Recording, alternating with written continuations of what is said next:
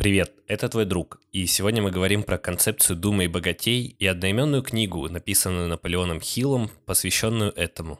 Эту тему выбрали подписчики в телеграм-канале еще до Нового года, и вот только сейчас руки дошли до нее. Если ты тоже хочешь принимать участие в голосованиях, предлагать свои темы или задавать вопросы по уже вышедшим выпускам, обязательно подписывайся. Там у нас классная тусовка, дополнительные материалы, просто какие-то обсуждения. Не пропускай это и подписывайся. Ну а сейчас наливай кружечку чая, кружечку кофе. Просто включай меня задним фоном, пока занимаешься своими делами, потому что мы начинаем.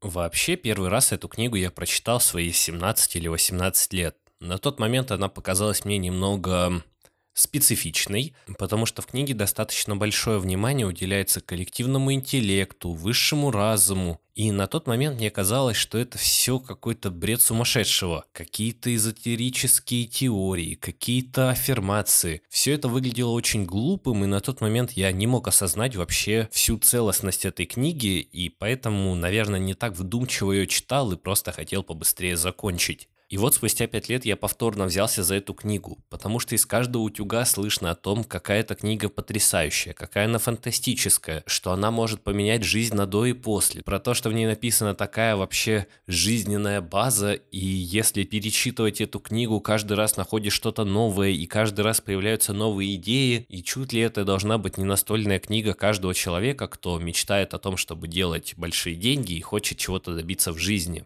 И перечитав эту книгу, я действительно нашел для себя некоторые новые факты, новые советы, которые до этого просто пропустил мимо глаз. Может быть, в силу того, что у меня не было достаточного опыта, может быть, в силу того, что мои взгляды немного поменялись, и теперь некоторые факты я нахожу более значимыми, нежели раньше. Но, пожалуй, некоторые вещи, которые связаны с эзотерикой, с высшим разумом, для меня все еще звучат немного диковато. Может быть, я просто такой рациональный человек, а может быть, я не дорос до понимания того, что все это действительно существует и очень важно в нашей жизни, но я остался на более практичных советах, которыми с радостью хочу поделиться с тобой. В целом, на протяжении всей книги автор пытается донести до нас ту идею, что каждый человек может достичь какого-то значимого результата, богатства, достойной и хорошей жизни, применив всего лишь один секрет, который написан в этой книге. Он не пишет прямыми словами, что секрет успеха заключается в... и дальше цитата. Нет, он пишет о том, что секрет есть на каждой странице.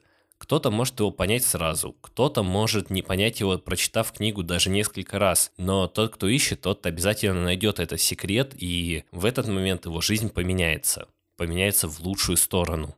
В самой книге 15 глав. Из них 13 глав это, так сказать, шаги на пути к успеху, 14 глава – это наши страхи, которые могут нам помешать добиться нашего успеха. И последняя глава – это мотивирующая глава, некое практическое пособие, которое мотивирует тебя совершить первый твой шажок в мир успешного и прекрасного будущего. Я предлагаю не терять время и пройтись по каждой главе, рассказать те уроки, наверное, которые я смог вынести, или то хотя бы о чем написано в этой главе, и ты уже сам будешь решать о том, стоит ли тебе прочитать эту книгу, нравятся ли тебе идеи из нее, и найдешь ли ты что-то полезное для себя, прочитав эту книгу самостоятельно. Первая глава.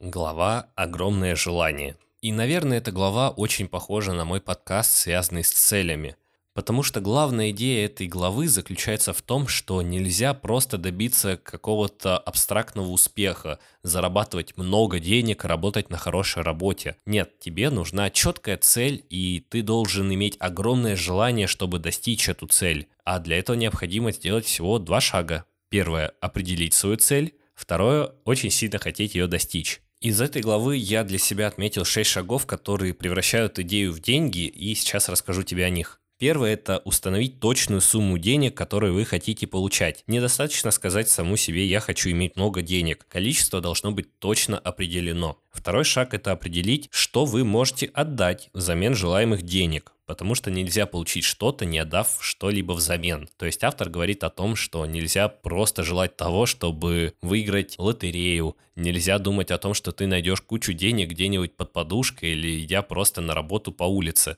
Третий шаг – это назначить конкретную дату, когда вы намерены стать владельцем желаемых денег. Ну, тут все просто. Нельзя думать о том, что у тебя на карте будет миллион. Да, может быть, он когда-нибудь будет, лет через 20, но, наверное, ты хотел бы получить его несколько быстрее. Четвертый шаг – это создайте определенный план действий для реализации своего желания и начните осуществлять его сразу же, несмотря на то, готовы вы или нет. Действуйте, не откладывая. Ну, тут все просто. Если ты хочешь что-то получить, нужно написать план, как ты это получишь, и действовать согласно ему. Пятый шаг – это выписать на листе бумаги краткое сообщение о той сумме, которую вы хотите иметь. Указать, за какой период, когда вы хотите приобрести эти деньги, описать, что вы ставите на карту и что отдаете взамен, а также в точности описать план реализации вашего желания. И шестой шаг – это читать эту бумажку, написанную в предыдущем шаге. То есть два раза в день читать вслух написанное, вечером перед сном и утром проснувшись. Читая, представлять и пытаться прочувствовать, что вы уже обладаете желаемыми деньгами. По итогу первая глава сводится к тому, что нужно помимо того, чтобы мечтать о какой-то большой цели, думать о том, что ты действительно хочешь чего-то достичь, но нужно также и делать что-то на пути к этой цели. Нельзя просто лежать на диване и ждать, пока миллионы сами попадут тебе на счет. Вторая глава довольно простая, но в то же время настолько значимая. Она звучит как вера. Вера в себя, вера в свои мысли, вера в свои силы. Автор предлагает не просто мечтать о том, что когда-то я стану миллионером, и вот завтра я уже буду зарабатывать огромные деньги. Помимо этого, в это нужно верить, верить всем сердцем и искренне. Автор предлагает небольшую аффирмацию, я ее чуть-чуть подсократил, она из пяти пунктов. Первый – это «я знаю, что способен достичь определенной цели в жизни». Второе – это я осознаю, что мои мысли обязательно приведут к физическим действиям, которые постепенно материализуются. Третье – это я знаю, что для исполнения любого желания, о котором я буду настойчиво думать, в конце концов найдется практическое средство. Четвертое – это я описал свою главную жизненную цель четко и ясно. Я никогда не оставлю попыток воспитать в себе достаточную для реализации этой цели уверенность. И пятый этап – это я в полной мере осознаю, что и благосостояние, и положение в обществе лишь в том случае являются действительными и надежными, если они достигаются в согласии с законом и справедливостью. Вторая глава, можно сказать, поднимает некую самооценку внутри нас и говорит о том, что любой человек вправе о чем-то думать, о чем-то мечтать, ставить перед собой самые большие цели – если он верит в себя, верит в свои силы и знает, что так будет, то ничего не помешает сбыться этим самым заветным мечтам и целям. Третья глава называется «Самовнушение», и тут как раз начинаются некоторые вещи, которые, наверное, не все смогут принять, не все смогут понять, осмыслить, но в любом случае автор просто предлагает написать свою цель на бумажке, то, что было в первой главе, выписать все, что нужно, и также составить отдельную аффирмацию, аффирмацию к тому, чтобы достичь действительно того успеха, который ты так сильно жаждешь, путем работы со своим подсознанием, скажем так, прокачивая свое подсознание с помощью определенных таких якорных фраз, которые говорят о том, что ты будешь успешен, к такому-то числу ты получишь столько-то денег, ты сможешь найти то тот план, ту цель, которая позволит тебе выйти на желаемый доход и достаток, ты начинаешь воздействовать на свое внутреннее, на свое подсознание, и оно потом начнет тебе подсказывать, как правильнее или как быстрее достичь той цели, которую ты написал для себя ранее. Я выписал из этой книги одну аффирмацию, но она довольно большая, поэтому я загружу ее в Телеграм, и кому будет интересно, обязательно заходите, посмотрите. Возможно, вам близки подобные темы, и этот шаблон может использовать любой человек, кому он нужен. Четвертая глава – это глава про специальные знания. Если честно, из этой главы я не почерпнул из себя что-то специфичное или что-то очень интересное. Смысл главы заключается в том, что нам необходимо черпать знания из всех возможных источников. Это могут быть как библиотечные знания, так знания других людей, которые с радостью поделятся ими за деньги или за идею. В общем, как ты договоришься. Ну а тему со сверхразумом и коллективным знанием я, пожалуй, опущу. Если тебе это действительно интересно, ты сможешь сможешь сам почитать книгу и узнать больше про все это.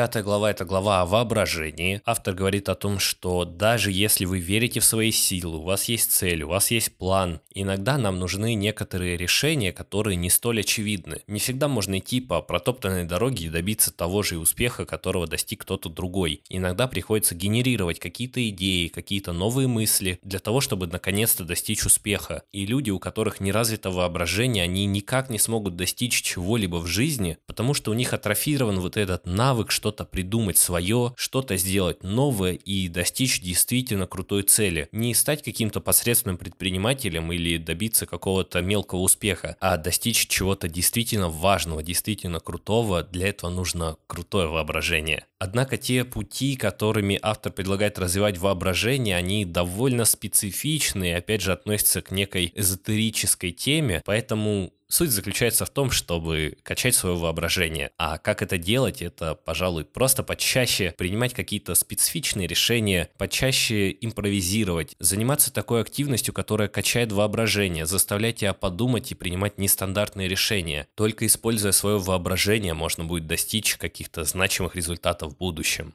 Шестая глава называется «Организованное планирование», и как бы круто она ни звучала, к сожалению, она сводится к тому, что автор пытается посвятить нас в тайну коллективного разума, которая заключается в том, что тебе нужна определенная группа лиц по твоему выбору, которая будет связана с тобой одной общей целью, одной общей идеей, и вместе вы сможете прописать такой план и придумать с помощью коллективного разума, который черпает свою силу из космоса и берет энергию из нашей Вселенной, сможет можете придумать самый лучший план, который позволит максимально эффективно и быстро достичь любой цели.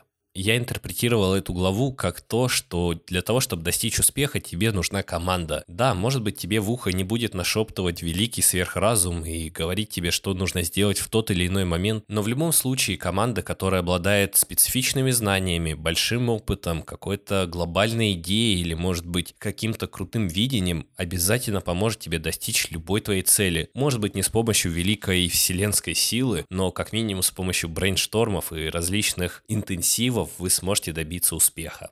В седьмой главе, которая называется «Решение», рассказывается о том, что любое решение, которое ты принимаешь на пути к своему успеху, полностью и всецело зависит от тебя. Да, может быть, 10 человек скажут тебе о том, что ты делаешь полную фигню, о том, что ты ничего не добьешься и ничего никогда не получишь, но ключевое решение должно быть все равно за тобой. Ты можешь слушать других людей, можешь прислушиваться к их мнению, но поступать как ты хочешь. Главное, что никто не будет бегать за тобой и следить за тем, правильное решение ты принял или неправильное. Были ли у тебя альтернативы или ты принял самый лучший вариант, в любом случае, главное решение будет за тобой. И не нужно колебаться в том, чтобы в один момент встать и сказать о том, что ты поступишь так и не иначе. Всегда будут люди, которые считают что-то по-другому, которые могли бы посоветовать что-то еще и может быть что-то бы поменялось, но иногда решение нужно делать и важно делать его самостоятельно, прислушиваясь себя, свое сердце и свой разум. Следующая восьмая глава называется «Настойчивость», и в ней на самом деле все просто. Автор всю главу утверждает то, что если у тебя не получилось с первого раза, обязательно получится со второго, а может быть с третьего, а может быть вообще у тебя получится это далеко не сразу, но все равно когда-то это получится, и не нужно расстраиваться при первых неудачах. В главе перечислены определенные факторы, которые позволят быть тебе более настойчивым и больше верить в свои силы. Это определенность цели, огромное желание – уверенность в своих силах, определенные планы, знания, сотрудничество, сила воли и привычка. Если все эти факторы присутствуют в твоей цели, не нужно расстраиваться, и, скорее всего, у тебя даже не получится расстроиться из-за какой-то неудачи, потому что все это позволяет тебе постоянно пробовать что-то новое, идти на новый круг своего развития, скажем так, и стараться добиваться, идти к своей цели и никогда не сдаваться. Девятая глава – это глава о силе коллективного разума, и в ней говорится опять же о том, что всегда может помочь высший разум, но также и твоя команда. Команда единомышленников, команда людей, которые будут тебя поддерживать, всегда нужна, и с ней намного проще добиваться каких-либо значимых результатов в жизни. Десятая глава довольно интересная, называется «Загадка сексуальной трансмутации». На самом деле в этой главе нет чего-то такого специфичного или инновационного. В ней говорится о том, что ту энергию, которую мы тратим на то, чтобы получить желаемые удовольствия жизни, их можно потратить на то, чтобы добиться успеха. И путем различных примеров автор рассказывает о том, что у всех великих людей были их любимые люди, их любимые девушки, их любимые парни. И иногда кто-то добивался успеха для того, чтобы впечатлить их кто-то добивался успеха для того, чтобы остаться с ними и не потерять. В общем, все сводится к тому, что если вы встречаетесь или хотите встречаться, не обязательно тратить все свои силы на то, чтобы добиться в этом успеха. Иногда стоит направить свою энергию в другое русло, а успех в личной жизни не заставить себя долго долго ждать. Главы 12 и 13, названные «Разум» и «Шестое чувство», они довольно специфичны и как раз относятся к этой истории с эзотерикой, с чем-то высшим, с чем-то наивысшим разумом и подобным. Поэтому я не буду особо в них углубляться, потому что все сводится к тому, что вы всего можете, а если не можете, вам поможет что-то свыше. И последняя практичная глава, о которой можно рассказать, это глава «Шесть теней страха», глава, в которой рассказывается о тех страхах, которые могут помешать нам добиться нашей цели. К этим страхам автор относит страх перед бедностью, страх перед критикой, страх перед плохим здоровьем, страх перед несчастной любовью, страх перед старостью и страх перед смертью. Если убрать все подробности, то страх это всего лишь состояние разума. Это та идея, которую хочет нам донести автор в этой главе. Автор пишет о том, что все эти страхи, они всего лишь у нас в голове, и их достаточно легко закрыть просто обычным размышлением насчет этих страхов и осознанием того, чего мы на самом деле боимся что, например, страх перед бедностью – это не страх того, что мы всю жизнь будем бедными, а страх того, что у нас не получится разбогатеть. Но, опять же, пример этой книги говорит о том, что как можно бояться не мочь разбогатеть, если ты буквально только что прочитал книгу о том, как это сделать, прочитал все шаги, которые позволят тебе разбогатеть буквально уже в ближайшее время, и как ты можешь после этого бояться бедности – и такие примеры приводит автор к каждому страху, что страх перед критикой довольно легко решить. Если, допустим, ты добьешься высокого результата, несмотря на хейтеров, несмотря на критику, то какая разница будет, сколько людей тебя критиковало? Скажем, 10 человек говорило, что ты не добьешься результата, 20, 30, 100 человек говорили, что ты ничего не добьешься, а ты взял и достиг. Тогда какой страх критики может тебя беспокоить? Если в конечном итоге ты добьешься своей цели, не будет ли тебе все равно на ту критику, которую ты слушал по пути? Вот такое получилось содержание книги. Если ты осознал для себя секрет успеха, секрет богатства и секрет того, как думать и богатеть, я очень рад. Если тебе понравилось содержание, тебе понравились идеи из этой книги, ты самостоятельно можешь ее почитать. Книга называется «Думай богатей», автор Наполеон Хилл. Я думаю, ты спокойно сможешь найти ее в интернете. Это был мой такой первый опыт рецензии на книгу. Возможно, нужно делать это немного в другом формате, немного в другом стиле, но первый опыт на то он и первый опыт, чтобы ошибаться, становиться лучше и круче. Большое спасибо, что послушал этот подкаст. Мне безумно приятно с тобой начинать этот новый 2024 год. Я буду благодарен за подписку на Телеграм, за отзыв на площадке, где ты слушаешь этот подкаст, за любой комментарий или любые новые идеи, которые помогут становиться подкасту лучше, новые темы для подкастов или новые идеи по продвижению этого подкаста. Всех жду в Телеграме, всем отвечаю и всем буду благодарен. На этом все. С тобой был твой друг. Мы с тобой еще услышимся. Пока-пока.